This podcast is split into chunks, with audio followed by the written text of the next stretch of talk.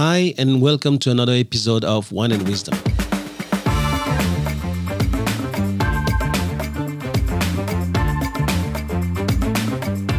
I'm Thomas Le Huang, and you're listening to the TL podcast, where knowledge is shared and no one takes themselves too seriously.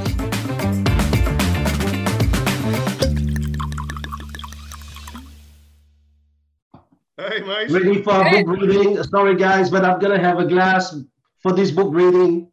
It, it does help. In this bloody chapter, it does. It's needed. It's very needed. It does Far out, help. man. Uh, no water for this one. All right, so let's let's dig into it. Right, rule number seven. Twelve rules for life by Jordan Peterson. Rule number seven: pursue what is meaningful, not what is expedient. What Yep. did you get, Chris? Oh, but uh, for starters, I felt like I was back at school in my religion class. Seriously, he bangs on about God and religion almost all the way through the chapter. Right. Um, it, it just again nails home how very much similar this book is to the Stoics that we went through.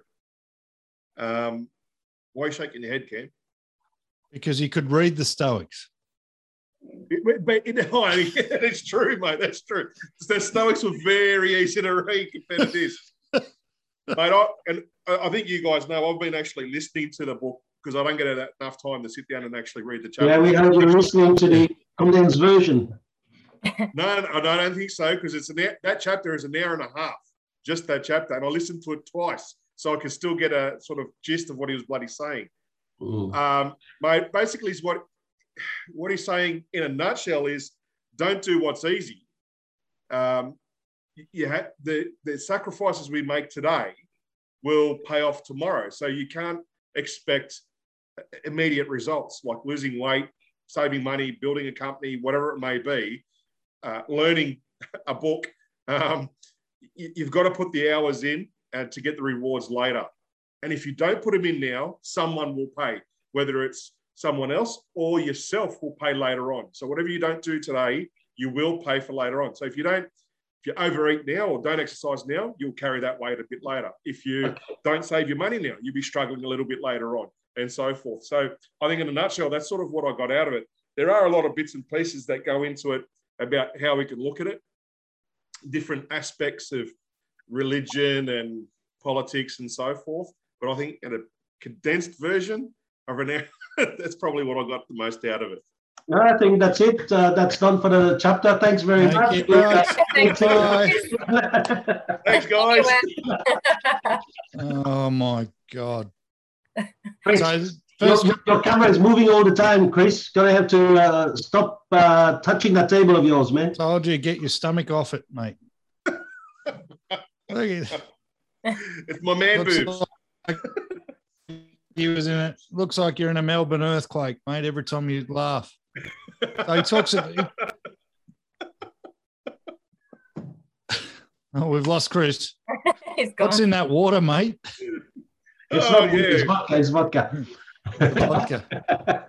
It's good, man. So he, he talks in the beginning about sacrificing and not chasing the cheap thrill because often chasing the cheap thrill leads you to doing things the wrong way, using lies, deceit, and whatever else to get what you're chasing.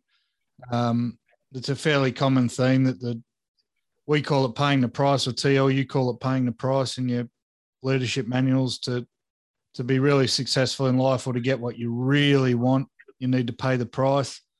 Um, which is giving up today's you know five minute pleasures for the bigger picture. Um, he talks about that if all you can see in your future and all the things you are chasing are um, cheap thrills, then you might need to look at your values and change your values because your values will determine exactly what it is you are chasing.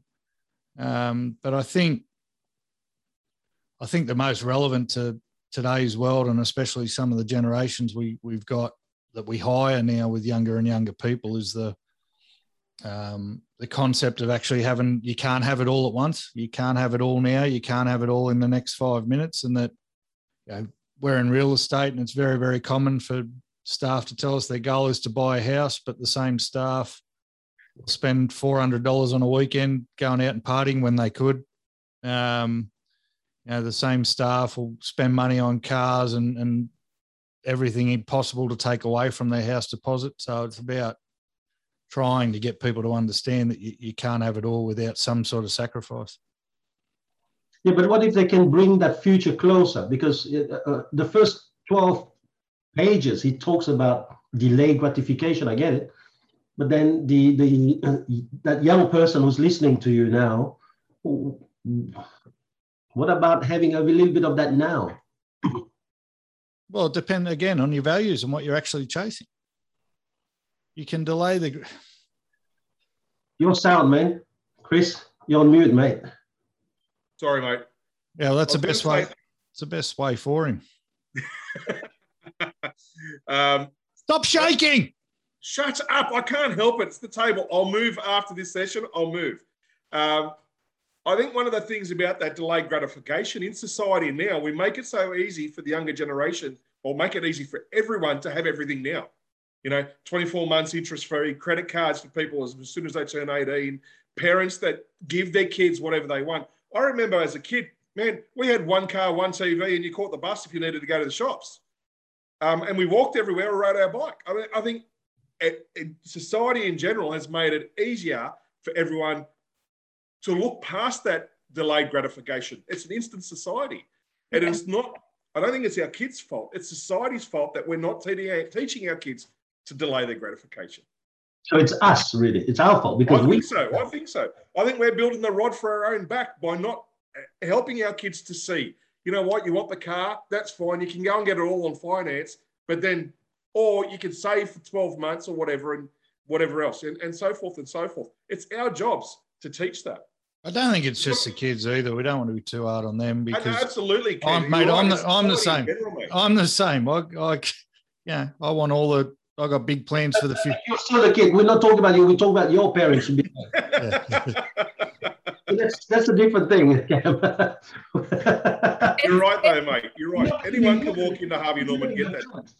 Yeah, but it is. There's still adults. There's still people of your generation that are like that now. There's still, you know, um, and they're they're generally oh shit. Touch. Don't hate me. They're generally the people that buy a lotto ticket every week, aren't they? Because they they want to be rich, but they'll spend their money on um, everything that except getting rich, you know, which is mm. yeah. Um, it's it's an interesting concept though because he does keep going back to it through the whole chapter. This delayed gratification, and I battled with it a little bit throughout the chapter because of the world that we're in. Everything is so accessible. Everything is so easy. So we know because we've come up through generations of you know having like Chris said, one car, one TV, you know, there was no Netflix. You couldn't pick what you wanted to watch when you wanted to watch it. It was you watch channels. You watched Channel Seven, and you had to look at the paper TV guide to figure out what you were going to watch and highlight it and when you wanted to watch it. And um, you know, it was an interesting thing to think. Well, how like there is still ways that we can pass that through to these generations, but there's so much coming at them that is easy. So it's a matter of teaching them you know the things that they need to work for and the things that they do need to delay that. Like you can't just click your fingers and buy a house. It doesn't work that way. You can click your fingers and buy a tv because you like chris said you can go in and get your interest free and do all of that but there's bigger bigger picture things that need that delayed gratification. I was about to say, uh, one, I was going to say I preferred late night SBS over Channel 7 and NBN, but um, it almost like at the moment, the way interest rates are going and the way they're lending money, you almost can buy a house at the click of your fingers now. They're, they're government's guaranteeing the deposit for first home buyers. They're they're not. Yep. There is no emphasis from anyone anywhere on actually putting some money aside and working towards something. Every every new bill, every new policy that comes out of the government is aimed at making life easier for people to get things that if they just put their head down and went to work, they'd be able to have anyway. So I don't think no one's doing it any favors. It's parents are one thing, but I mean, if the government starts paying your house deposit for you, then Jesus, that's not your parents' fault, is it? Every business is looking for ways to make things easier for people and quicker for people so that their turnover becomes faster and quicker. I don't want to make it quicker for them. The longer they can't afford Let's stuff. go, back to the book. Let's go back to the book. What what do you guys make of the uh, Abel and Cain story? And, and from that he goes to Jesus' story, right? So so so how do wh- why is that in there? Fuck knows. Probably because I think you mentioned it. You mentioned it earlier off air, Thomas, because of the uh, uh, audience that he's appealing to, which is heavily American heavily religious. So, yeah. No, no, no, no, no. I, I, I think that there is a reason that he's put it in there, no? Look, the story, the story with Cain and Abel is that you know work hard, you'll you know you'll get my praise and so forth. And, and one worked hard and got God's praise, and the other one worked hard and didn't get as much praise from God. But they both worked equally as hard. And he's saying the mindset and the belief behind one of them was well, the the story goes that the mindset and the belief behind one of them that was working hard to achieve something better was greater than the other person. And he's saying, so You're not only the work, but you need to believe in what you're doing. You need to have that faith in what you're doing that's going to improve stuff. Yeah. Um, I, I, I I personally saw that, you know, all this entire book is about life is very hard. Life is a lot of pain and suffering. And so I think the introduction of the uh, Abel and Cain it is a story about one person now turning towards evil and one person turning towards inflicting pain on somebody else uh, because out of revenge, resentment, or anger. And I think that that's it's not difficult to what we have right now in our society, where you have people who have and people who have less and who are now jealous of what they don't have, and therefore there is that side in them that is also coming out. You know, so he's saying at the beginning, delay the gratification. He's also then now starting to talk about, yeah, there, there's people who are going to do better, but you don't have to sell yourself to evil. You don't have to go down in your ways in order to either make it even or get your ways. You don't have to break your rules. And so he then he contrasted that story with Jesus, who and, and, and the story that he had with Jesus is the, the 40 days in the desert, which were about the same thing as the 40 years uh, of uh, the uh, Israelis in uh, when they fled uh, Egypt. And, and, and what he's talking is that hold on, he, he's a he's a man who is also being tempted by Satan, by the, the devil. And even though he, he's suffering, he's going through pain and he's doing that. He doesn't do the uh, Cain thing on uh, uh, Abel, right? And even at the time when that Satan is saying to him, All right, why don't you just go to the edge and, and jump? Because if your God is that strong, he'll help you. And I think that there was that line in there which says, Well, I'm not even going to tempt him, you know? And, and so he said, It is possible to go through that level where we inflicting we, we have the, uh, the ability to inflict pain onto others to get our ways steal rob kill or we can refrain ourselves from that and find a better ways of doing it how that's how i see that one and then afterwards afterwards where does he go he goes into nietzsche carl jung yeah so, so I was actually going to rely on Chris for that bit. So, so what's what is that bit about Nietzsche? um, around man, seriously, why always me, Megan? I'll throw that We one. know over to you. you're reading dot points off an Audible book, mate. bullshit. You just had said admitted it earlier. I listen to Audible. I don't read dot points off Audible. I think Megan's been reading the chapter for four days, so she'll have a lot of uh, I insights. still struggled to finish it. I must say, my delayed gratification was just getting to the end of the chapter, and then I was happy. But um, oh, I don't know. I think it was at about that point that I thought, like, I started to almost backtrack at a certain point when I was reading it because I'm thinking, Have I Oh. missed something? no, not that I'd missed something, but it was, it's just not like, yeah, it was, it's a new, new thing to me. But I do remember last time at this, I remember feeling like it was in the middle of the book that it got so heavily religious, but I don't know. I don't, re- I can't really answer it. So, Chris, unless you've got anything, So, look, I think that what Nietzsche was trying to say that by the time he come around, I think it was like four or five hundred years later after Christianity, right? Uh, Christianity has gone through so many changes that, as men do, they had, they had manipulated the story to suit themselves. And what he was saying was that, that now men have used Christianity as a pretense to get what they want. Yeah. Whether it was, you know, your suffering is going to help our church by you paying money and so forth and so forth. Um, I hope that's what he's trying to, trying to get at, which is not anything different than where we are living today. I mean, all religion that I know of um, have basically got their hand out one way or another to support themselves. Uh, yes, they give back and they do some work, but religion from where it was, like from its concept to where it is today, is completely different. We're reading books that have gone through so many changes. It, it's just not what it was. Um, to the Yeah. fact that, you know, they say you need to go to church to be with God. That's bullshit. God's all around you. You can do it whenever you want, right? Um, I think that's what he was trying to get at. That man will always manipulate a situation to their own benefit, whether it's religion, politics, a family, a business, whatever it may be. And the fact that we need to stop and look at what our strengths and our weaknesses are. And until we know those, we can't really move forward with our own development. Yeah. Okay. What's that got to do with chasing what's meaningful and not what's expedient? Because they're, Uh, because they're putting their hand out to, to, to achieve what's easy.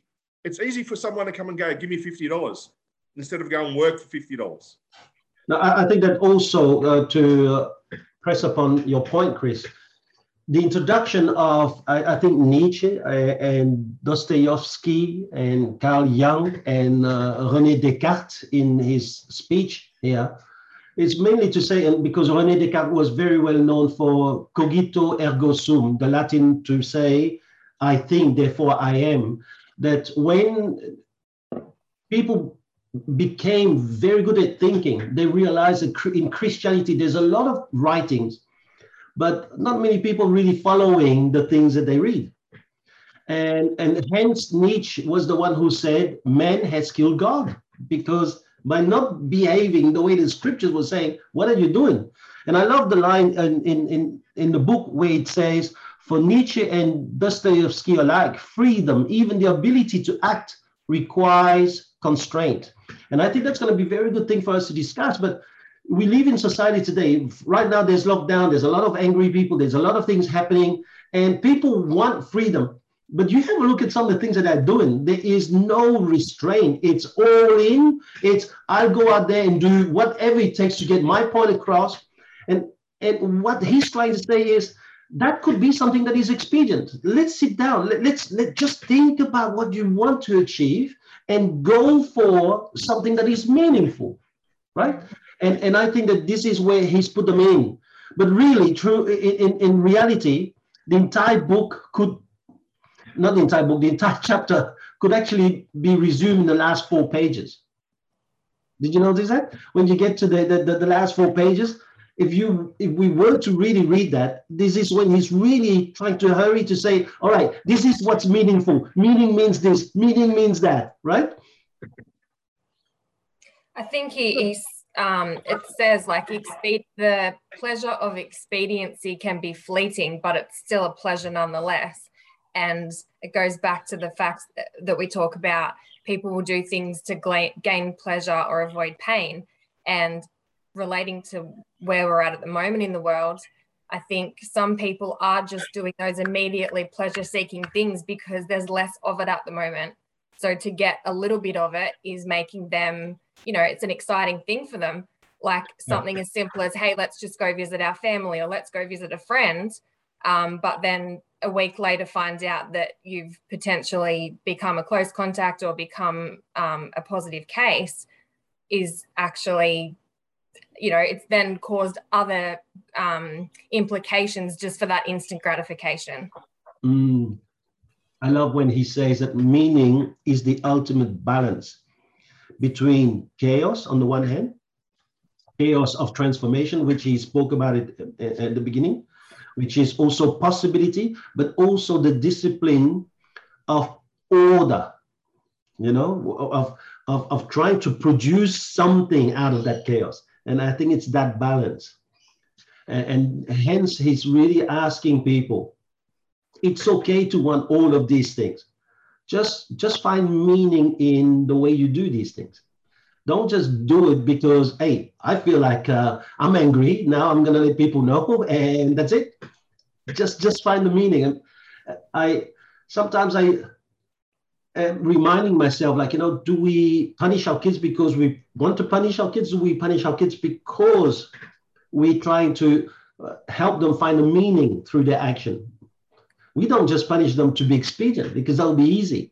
And, and, and I, I think as a human being, as an adult, that is very, very much upon us to think about our freedom, not just to want our freedom. I think if we're going to use that example, TL, we probably do chase expedience sometimes when we're punishing our kids because all we want is that behavior to stop. So, know, losing your temper and yelling at a kid is the expedient way of getting a message across, isn't it? It doesn't have a lot of meaning. No, that, that, that is not real parenting to me.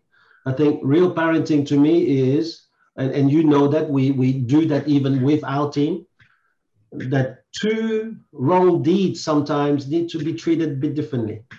That two, two wrong uh, actions sometimes call for a little bit more thinking about what's what's behind what's the motive? What what and where are we taking this person or that person to you know uh, before you inflict it?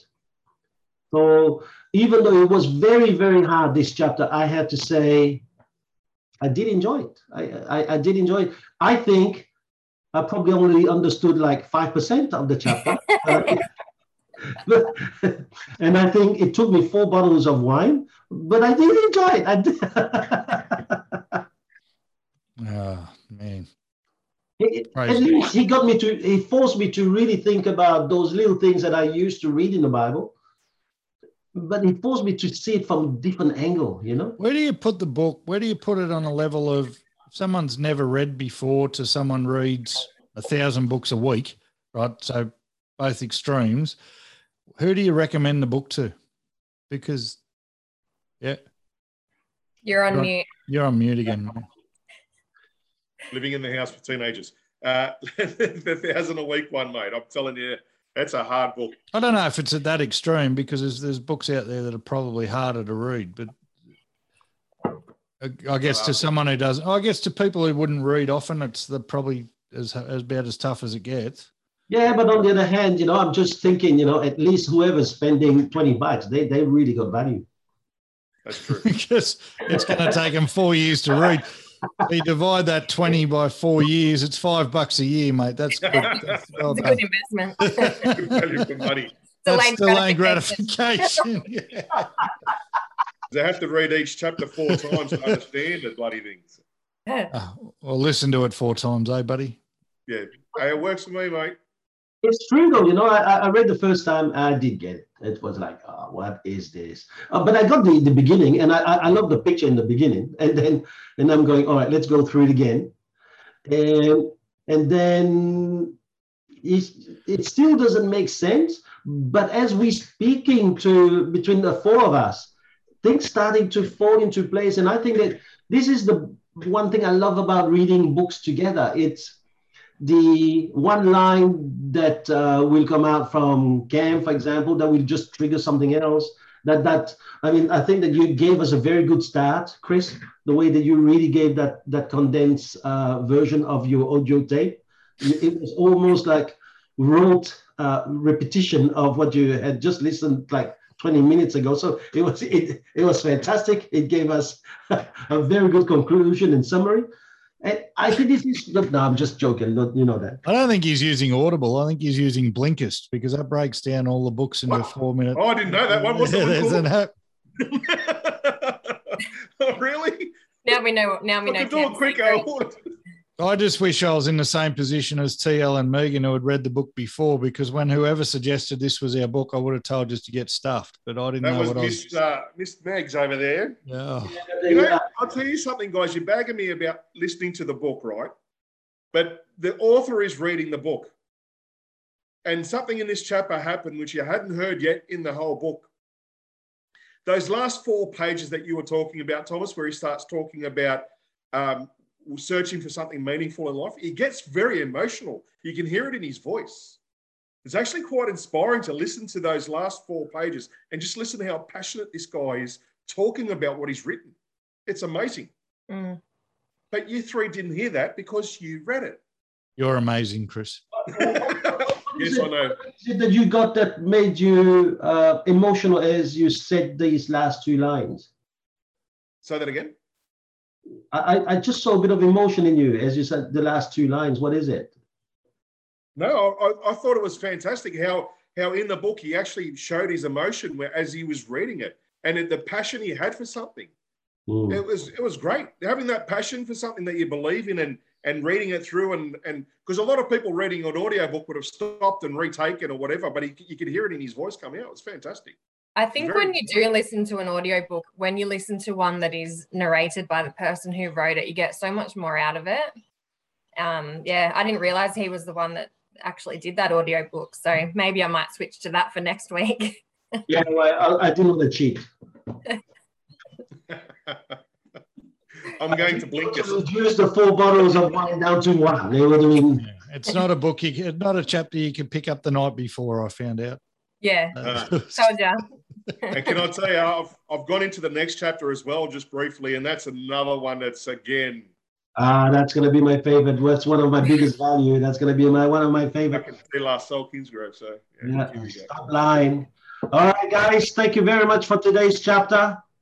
Thank you. Peace out. See, See you you in guys. see you in four bottles. Bye.